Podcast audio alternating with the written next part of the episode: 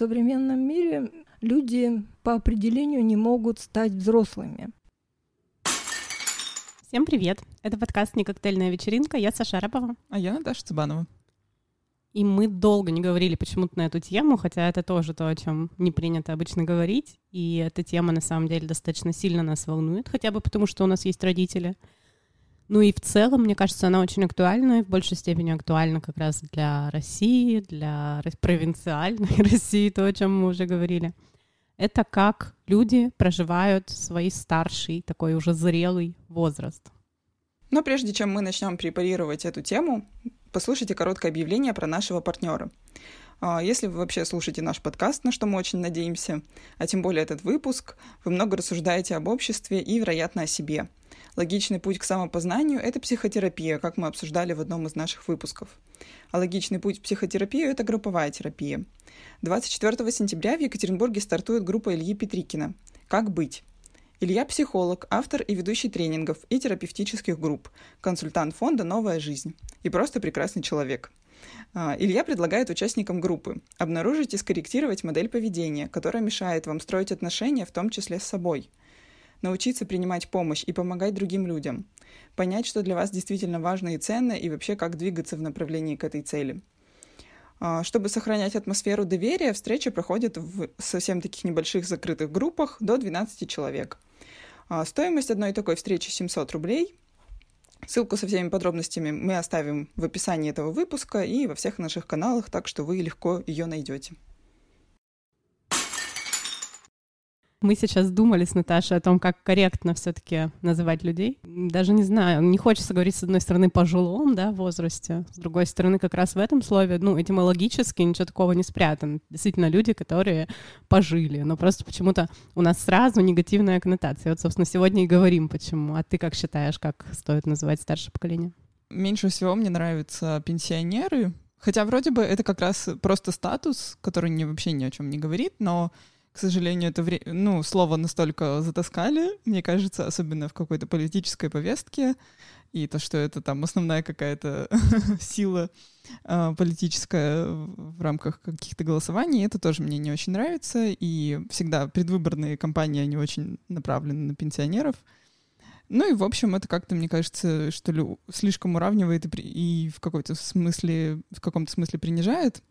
А, этих людей. Мне нравится старшее поколение, хотя это не очень удобно говорить. Люди зрелого возраста, на самом деле, в этом что-то есть. Ну, как, типа, да, да. как зрелый плод. Да-да-да, как выдержанное вино. Да-да-да. А, очень даже прикольно. У нас есть множество стереотипов, которые ты упомянула. Никто в целом не говорит о таком периоде жизни с какими-то ожиданиями, с одобрением. Есть очень много шуток, про плохое здоровье, медлительность, желание многократно повторять один и тот же рассказ. Ну и в целом вот такое представление там о бабушке в платочке или о, о дедушке с палочкой и так далее. А, ну и, в общем, должное уважение, мне кажется, люди такого возраста у нас тоже не вызывают, к сожалению, в основном. Особенно можно убедиться в этом в общественном транспорте, когда заходит женщина пожилого возраста, старшего возраста или мужчина, все сразу делают вид, что уснули или что смотрят в окно. В общем, никто не стремится а, уступать место.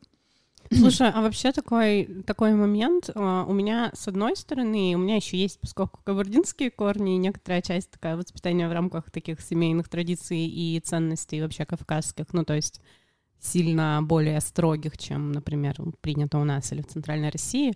Грубо говоря, у меня есть даже какая-то привычка, которая сейчас уже так прям сильно не работает, но я помню, что там в подростковом возрасте и в детстве, когда я проводила лето на Кавказе, если просто в помещение даже заходит человек, который значительно тебя старше, ты прям встаешь, ну то есть этикет, он во многом везде взаимосвязан, как, например, в сериалах там про старую Америку, все, значит, э, красиво, и мужчины, в принципе, каждый раз встают, да, в ресторане, если там девушка вышла попудрить нос и вернулась mm-hmm. обратно к столу, вот на, на момент возвращения, он опять встает. И такая же история со старшим, опять по возрасту, со старшим по статусу, это с одной стороны.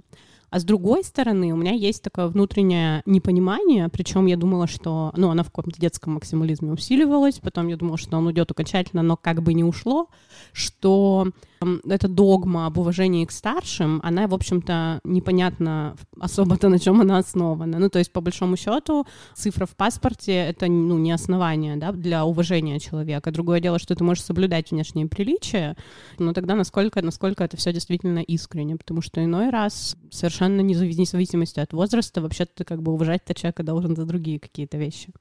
Ну, это вообще однозначно. Здесь, знаешь, мне кажется, работает тоже, что, ну, например, с людьми с ограниченными возможностями, да, я не хочу сейчас э, приравнивать эти две категории, но тем не менее это факт, что физически э, люди старшего возраста меньше физических способностей каких-то, да, им сложно, мне кажется, стоять долго в транспорте. Если они упадут, например, или ударятся, для них это действительно будет, ну, серьезные последствия. Я, собственно говоря, ну, по большей части по этой причине там уступаю место. Точно так же я уступаю беременным женщинам. Я вижу, что ему сложнее, да, чем мне, вот просто тупо физически.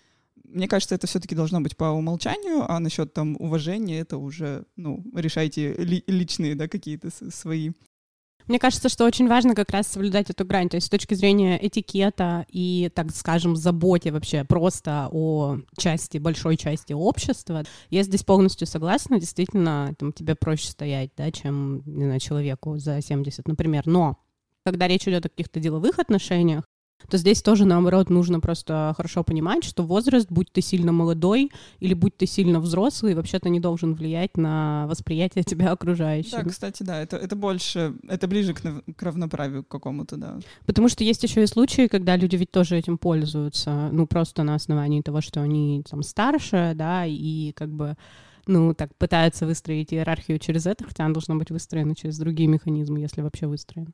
Ну, вообще, да, однозначно. Ну вот, к слову, о стереотипах еще хочется привести такой пример. Жут. Но это была ситуация прямо при мне, на дне города, когда, в общем-то, весь город гуляет.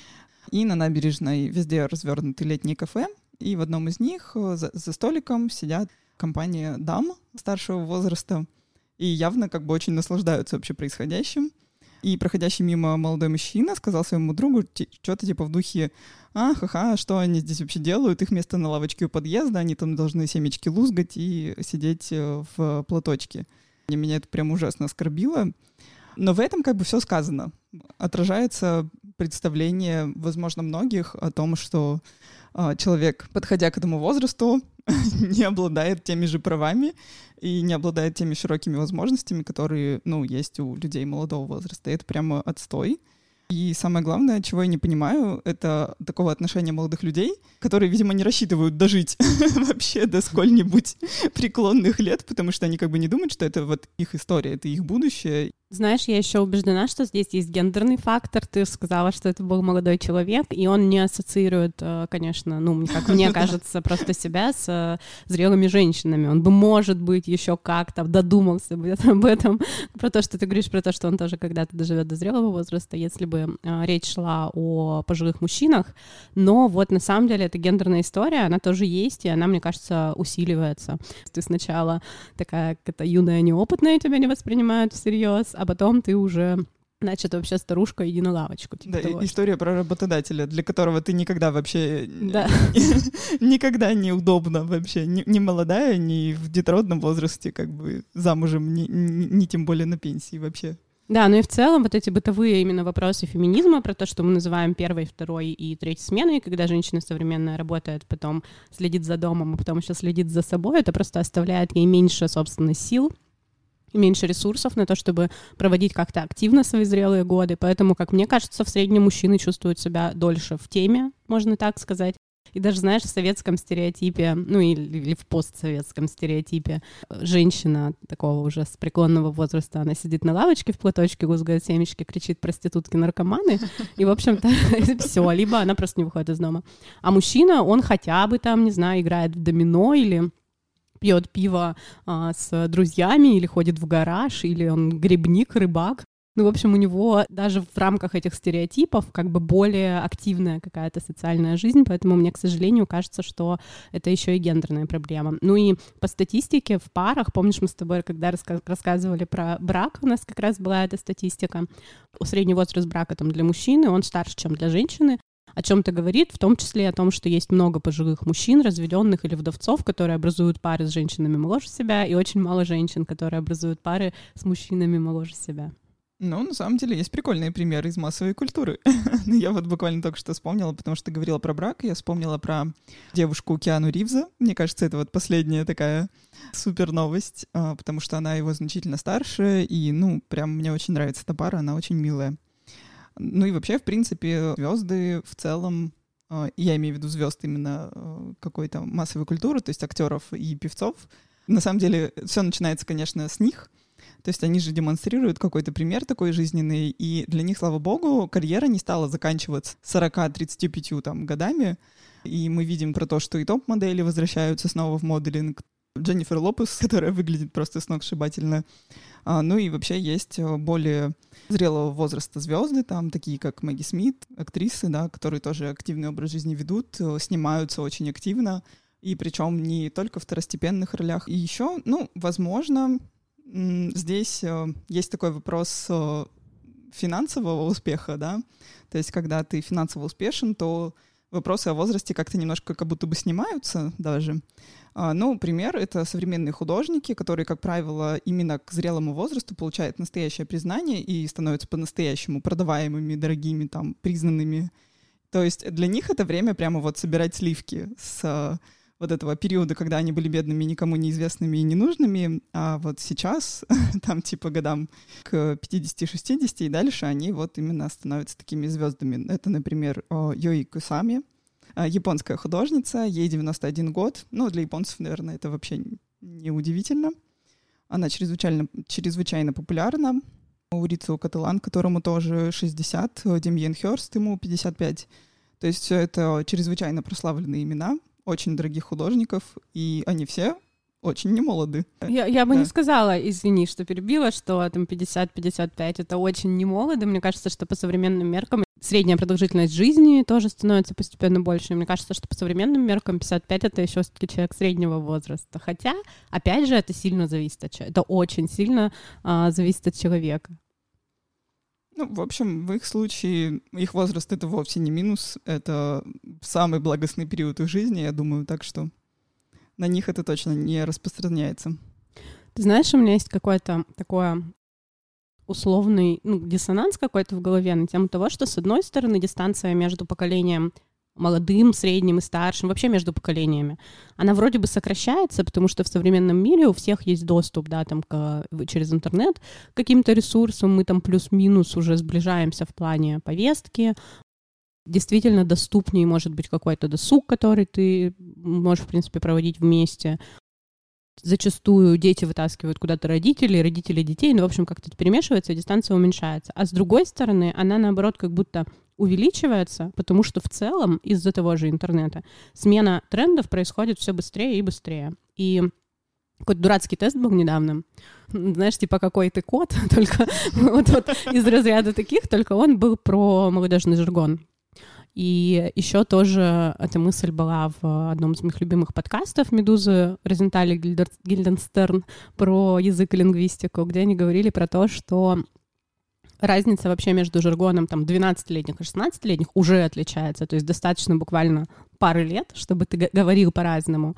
И почему я опять так привязалась к языку, потому что, в общем-то, язык, да, отражает сознание, и коммуникативная функция переносится на когнитивную, и ты как бы, ну, по-другому, чуть по-другому видишь мир. И там не важно, в чем причина, а в чем следствие, но важно, что это как бы показатель, что эти люди чуть-чуть по-другому мыслят.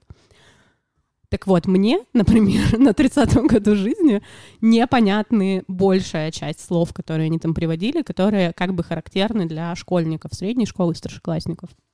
Если нам, грубо говоря, в 30 лет уже не понять старшеклассников даже на уровне их жаргона, то после 50 или после 70 это вообще, наверное, практически невозможно. Поэтому мы, с одной стороны, сокращаем дистанцию, а с другой стороны, эту же дистанцию увеличиваем.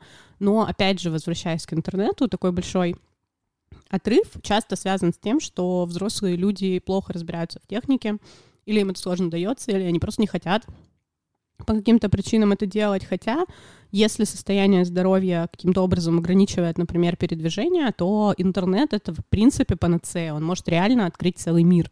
У меня есть классный пример такой. В Штатах я познакомилась 10 лет назад с э, мужчиной. Он уже тогда был в возрасте. Я думаю, что тогда ему было за 70, сейчас уже, наверное, за 80. Он, у него нереально интересная история. Он профессор английского, он жил в, в, в коммуне хиппи очень долго, он э, увлекается какими-то камнями, сейчас ведет паблики в Фейсбуке, значит, про ландшафт Вермонта, выискивая там какие-то вообще символы, знаки, камни. Он ходил с тросточкой тогда, то есть у него, видимо, есть какие-то вопросы по здоровью. И, в общем, он меня нашел где-то там на, на трассе, продающей кукурузу. И мы с ним стали общаться. И оказалось, что он очень, собственно, интересный человек. Мы с ним много переписывались. И самое интересное, что у него таких друзей по переписке очень много, абсолютно разного возраста и из абсолютно разных уголков мира. То есть у него есть хобби, которым он занимается в виде этих пабликов в Фейсбуке. И у него есть большое количество новых знакомых, с которыми он обсуждает разные вещи. Например, одна из наших любимых тем — это русская литература, которую он читает, как, какую-то современную по моей наводке, какую-то по какой-то классике мы можем с ним о чем-то переговорить. То есть я бы не сказала, что он ведет действительно активный образ жизни в свои годы. Нет, возможно, из-за здоровья, еще из-за того, что они живут в такой саберби, знаешь, ну, совсем, ну, как бы в частном секторе, эм, немного удаленном от Вашингтона. Он иногда ездит в музей Вашингтона, но по большей части именно через интернет общается с миром, но, в общем-то, вот это общение в интернете для него супер активное. Так что передаю Ларе привет, передала бы, если бы он говорил по-русски. Получается, что все зависит именно от самого человека, то есть какими бы ни были условия, хорошо бы, чтобы общество не поддерживало стереотипы, но, с другой стороны, если сам человек будет открытым, да, будет хотеть действительно как-то выходить за рамки, да, вот этого платочка условного на голове, то как бы его старость может быть очень нестереотипной, очень насыщенной и классной, Вообще тренды, конечно, которые есть, ужасно нравятся на естественное старение, на седые волосы даже. Да, которые, я видела прикольное окрашивание, есть. да, да, да, да. В целом очень красиво. То есть то, что для мужчин было нормально всегда, постепенно, постепенно становится нормой для женщин. Вы говорите, не нужен вам наш феминизм, нет уж нужен. У нас одногруппницей была шутка, что в старшем возрасте мы как раз с ней заживем как надо. Будем заниматься э, рискованными видами спорта, пробовать разные допинги, не буду их называть. Ну и если вам интересно, что за история меня вдохновила на это, то можете прочитать книгу «Грузовики Вольво» Эрлинда Лу. Там как раз очень классная старушечка в самом хорошем смысле а, показано и то, как она отказывается жить по стереотипам про этику, про то, как воспринимают именно люди старшего поколения все эти вещи, мы как раз спросим Татьяну, uh-huh. нашу сегодняшнюю героиню. Татьяна ведет очень классный инстаграм-блог про стрит-арт. Uh-huh. Он называется Easy Observer. Простите мне эту предвзятость, но ты никак не ожидаешь, что человек старшего поколения будет вести такой блог и вообще э, будет уметь пользоваться Инстаграмом очень хорошо и так далее. Еще не ожидаешь, что человек будет так классно выглядеть, очень хорошо вы выглядите. Наверное, первый вопрос от меня. Можно ли вообще спрашивать, сколько вам лет?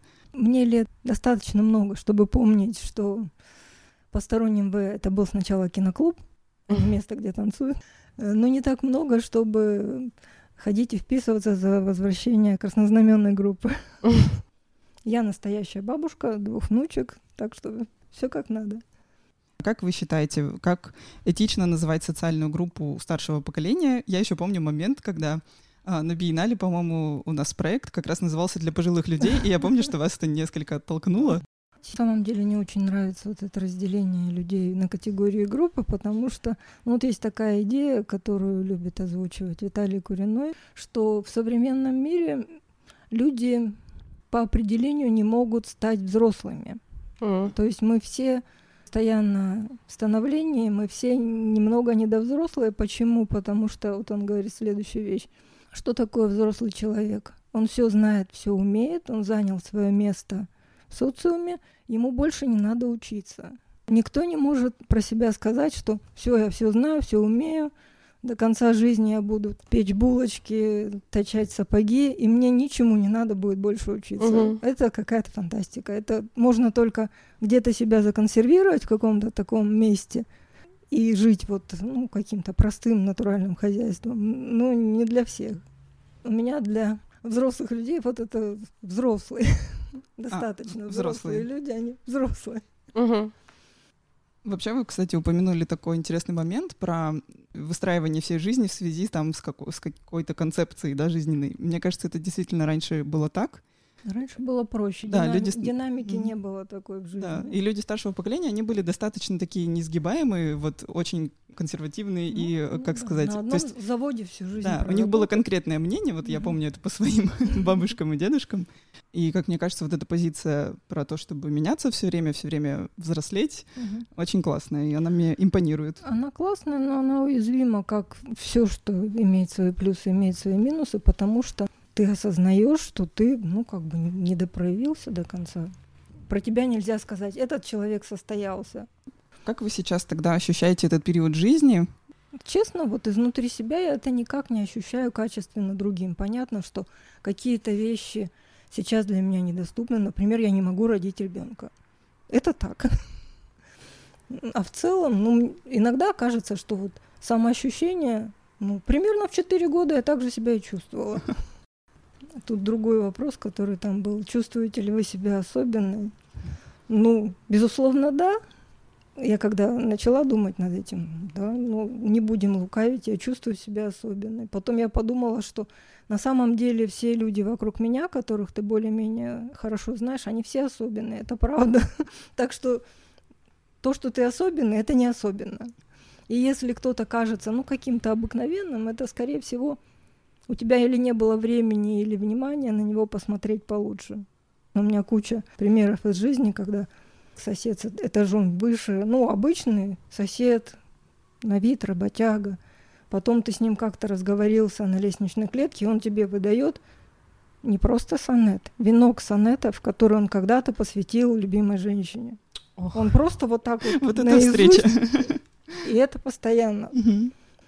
Вот еще интересно, насколько для вас важны категории прошлого и будущего? Ну, потому что принято считать, вот даже когда рассматриваются какие-то проекты, связанные со старшим поколением, со взрослыми uh-huh. людьми, а, что для них очень важно то, что было в прошлом, воспоминания. Uh-huh. Это очень ценно, и вот они очень много огляд- оглядываются назад. И можете ли вы про себя тоже сказать, что вы часто оглядываетесь в прошлое? Ну, тут есть два прошлых. Есть прошлое человечества вообще, ну, так называемая история, которую, да, нам очень мало и очень как бы плохо в школе mm. рассказывали историю, там, в силу ряда причин, я думаю, это всегда так было. И интересно узнавать именно историю, потому что сейчас очень много возможностей, много информации. Э, есть история 2, это твоя личная история или история семьи. Конечно, это очень интересно. Я недавно, кстати, об увлечениях, ну, нашла один из ресурсов, где можно построить это дерево, построила через соцсети, не общаясь даже ни с кем, нашла там кучу родственников – и, конечно, мое личное прошлое меня тоже очень интересует, потому что так вот посмотришь, думаешь, опа, ага, вот я почему так. Ну, то есть какое-то осмысление, да.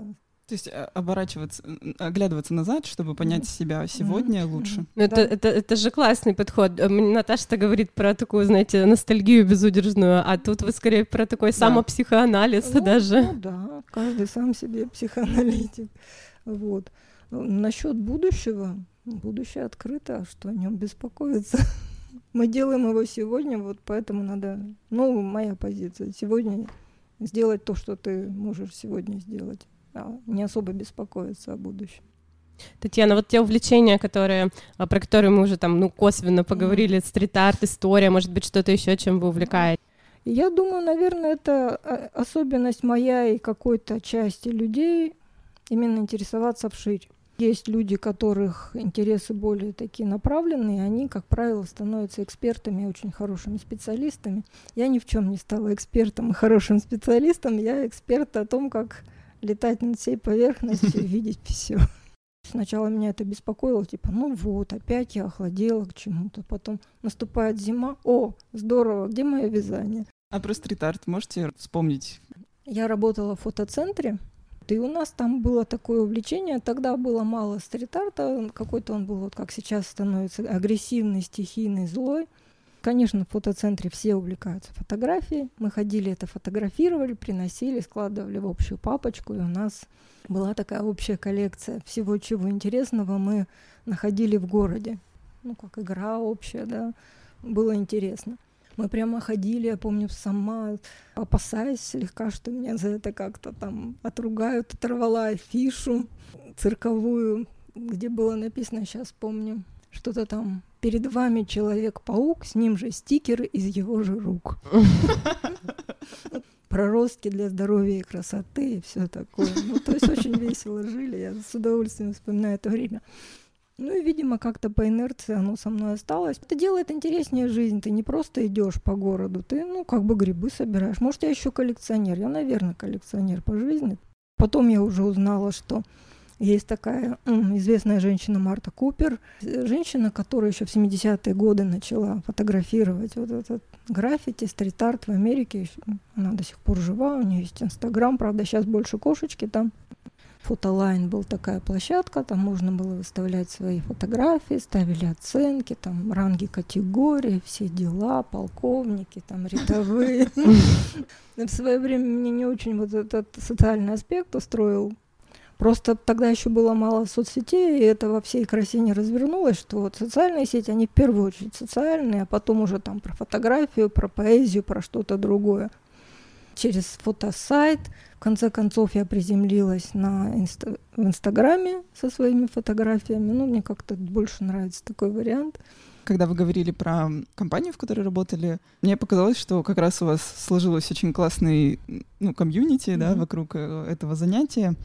И, наверное, очень важно иметь э, друзей, схожих по интересам. Mm-hmm. И много ли у вас друзей-сверстников, у которых такие же интересы, как у вас? Я не очень смотрю, сколько человеку лет. Ну, а вообще про друзей. Я думаю, друзей сильно много быть не может. Достаточно одного такого хорошего друга, соратника, который там тебя поддержит. Остальные, ну, знакомые, приятели, с кем можно на взаимоудобной дистанции находиться, с той частотой, с какой комфортно встречаться. А куда вы ходите? На экскурсии, на выставке, просто по городу, кофе попить. Какой-то, может, любимый есть досуг в Екатеринбурге? Допустим, Ельцин-центр, где скоро откроется выставка, которую я уже жду. Это просто интересно, там другая частота событий, поэтому там чаще оказываешься. Я не знаю, может быть, сейчас это уже уходящая такая история, но по ощущениям все равно в России, а может быть в мире, но, наверное, в России еще в большей степени. Очень мало людей в, во взрослом уже возрасте предпочитают иметь активную жизненную позицию, там, ведут блог в Инстаграме и регулярно посещают выставки в Ельцин-центре. Кто мешает? Ну вот посещаю всякие мероприятия. Ну да, часто это одни и те же люди, то самое ядро активное, причем это люди разного возраста, но достаточно солидная часть этих людей старше меня, как я вижу, да. Мне кажется, что вот инициативы не должны изолировать людей по возрасту. Я против гетто. Вот как только начинает пахнуть гетто, это может быть очень хорошее, благоустроенное, интересное гетто, но гетто. И второе, что мне не нравится, это секта. И в первом и втором случае это некая закрытость, такая вот стена, которая ставится искусственно. Поэтому, если мне скажут, пойдешь на крутую тусовку чисто по возрасту, вот, или, ну там, не знаю, любители рисовать деревья, но ничего не будет про возраст, я пойду к любителям рисовать деревья. Не потому, что я избегаю этой темы возраста, потому что, ну вот как раз свобода это про свободу. Про mm-hmm. то, что никуда тебя в хороший уголок задвинули, но, но все же задвинули.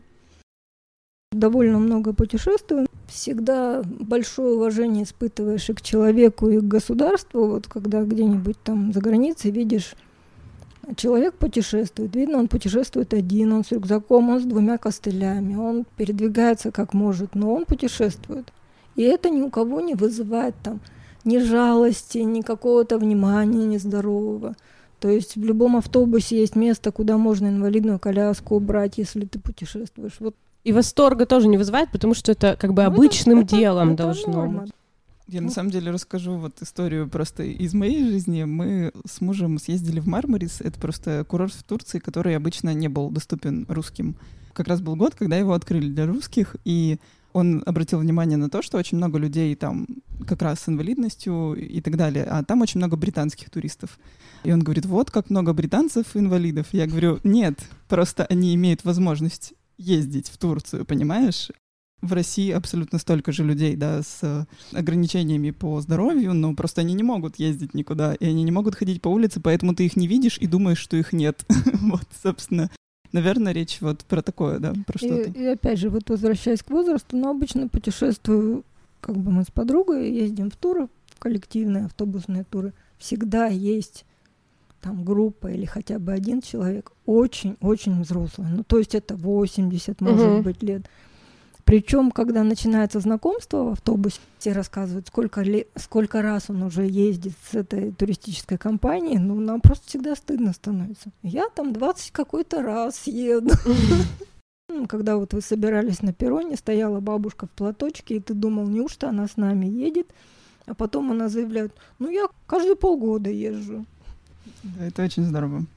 Я в 20, наверное, лет продавала кукурузу на трассе в Балтиморе и мимо проезжала пара, ну, я не знаю, сколько им было лет, это очень сложно определить, ну, например, 80.